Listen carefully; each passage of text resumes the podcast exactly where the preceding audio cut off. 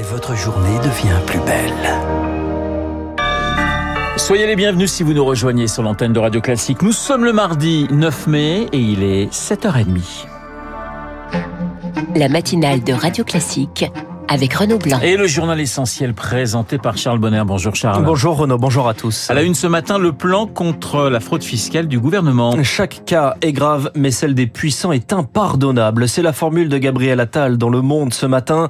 Une arme contre la montée de l'extrême droite pour le ministre des Comptes publics qui veut augmenter les contrôles et se doter, Chloé Juel, des moyens du renseignement. Des écoutes, des captations de données et des poses de balises gérées par une centaine d'agents d'élite, 1500 agents embauchés en tout pour augmenter de 25% les contrôles des gros patrimoines d'ici la fin du quinquennat. Ce sera euh, tous les deux ans pour les 100 plus grandes capitalisations boursières. Nouveaux moyens d'enquête et nouvelles sanctions pour les fautes les plus graves, une sanction d'indignité fiscale et civique et des travaux d'intérêt général. Le fraudeur ira repeindre le centre des impôts, promet le ministre. Un discours offensif pour les puissants qui échappent parfois à l'impôt grâce à l'optimisation, mais plus de clémence envers les classes moyennes. Gabriel Attal veut alléger la pression sur le petit contribuable avec un droit à l'erreur et une pénalité inversée automatique en cas d'erreur de l'administration. Et un plan sur la fraude sociale doit être présenté d'ici la fin du mois. Cette question posée aux députés, le groupe Wagner est-il une organisation terroriste Une proposition de loi est examinée aujourd'hui à l'Assemblée nationale, portée par la majorité des députés de plusieurs partis. Wagner, c'est mercenaires engagés en Ukraine et en Afrique, relais d'un discours anti-Occident. Le 9 mai, jour où la Russie commémore la victoire sur le régime nazi cette guerre patriotique, comme l'appellent les Russes, des défilés militaires dont le principal à Moscou sur la place rouge, avec un discours attendu de Vladimir Poutine. Mais cette année, les commémorations sont allégées. Guerre en Ukraine oblige. Ulrich Bouna est spécialiste de la Russie. C'est probablement euh, l'une des rares fois où elle est annulée dans plusieurs régions en Russie, essentiellement les régions frontalières, probablement pour des raisons de sécurité. Ces régions sont désormais la cible assez fréquente d'attaques notamment de drones sur euh, des dépôts de carburant, des infrastructures logistiques comme des voies de chemin de fer. Il est très clair que la Russie n'a pas les moyens d'assurer la sécurité de l'ensemble de son territoire. Il n'est pas possible d'avoir un immense défilé dans toutes les villes parce que l'armée de terre est complètement mobilisée. Donc il est probable qu'à Moscou, on voit pas forcément beaucoup de chars, mais plutôt euh, des missiles intercontinentaux nucléaires qui eux ne servent pas à la guerre et euh, ça permettra aussi de tenter de montrer la puissance de l'armée russe. Ulrich Bouna joint par Lucie Dupré soir et cette nuit des explosions entendues à Kiev où la présidente de la Commission européenne Ursula von der Leyen est arrivée à l'instant à l'occasion du 9 mai, la journée de l'Europe. L'Europe sur lequel le sujet sur lequel la majorité se divise à l'Assemblée nationale en l'occurrence sur l'obligation pour les mairies d'accrocher le drapeau européen. C'est une proposition de loi examinée dans l'hémicycle, un texte rejeté en commission.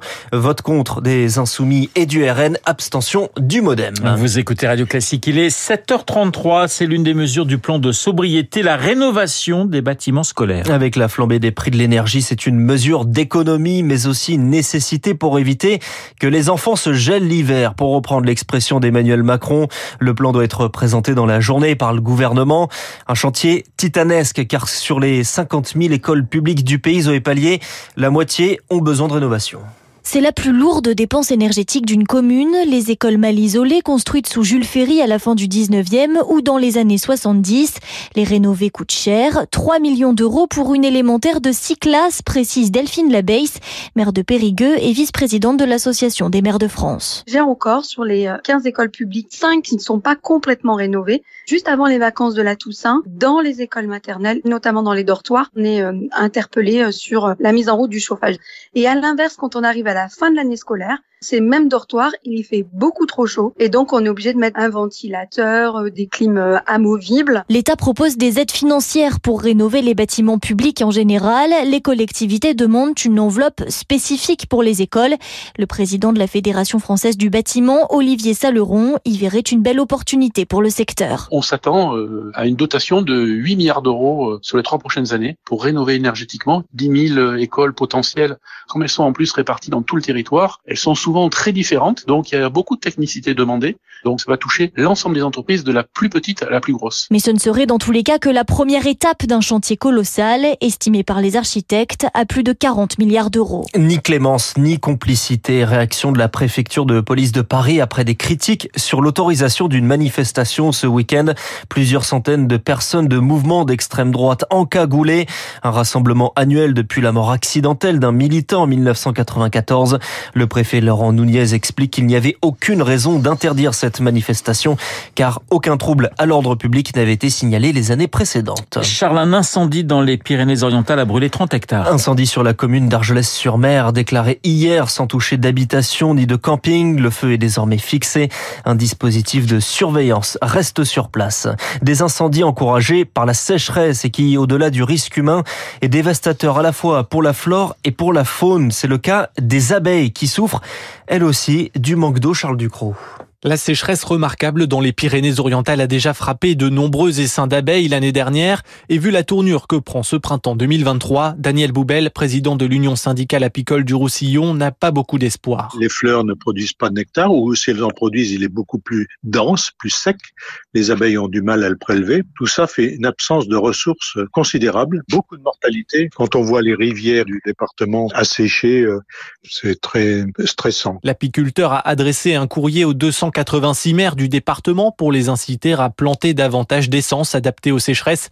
Une solution pour lutter contre la disparition d'un insecte indispensable, rappelle Axel de Courty, directeur scientifique et technique de l'Institut de l'abeille. Il y a un tiers de notre alimentation qui dépend de la pollinisation par les insectes. Les abeilles sont les insectes pollinisateurs sans doute les plus efficaces par leur morphologie, par leur comportement. Il y a des, des espèces qui sont en voie d'extinction. On a perdu 40 voire 60% dans certains pays de nombre d'espèces d'abeilles. Les producteurs craignent également des pertes économiques plus importantes, une forte baisse de la production de miel suivie d'une hausse des importations. En Israël, des frappes cette nuit sur la bande de Gaza, moins d'une semaine après la trêve.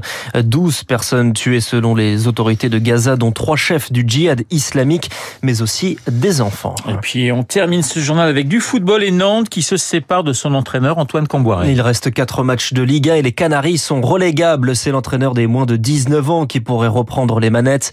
Le FC Nantes, premier club en métropole d'Antoine Combaré et peut-être le dernier à 59 ans.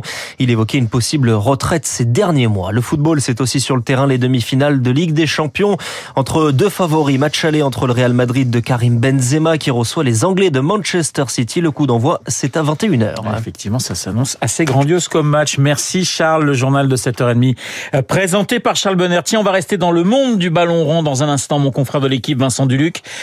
Duluc pour évoquer le départ de Jean-Michel Aulas à la tête de l'Olympique lyonnais. Séisme dans le monde du football français. 7h38 sur Radio Classique.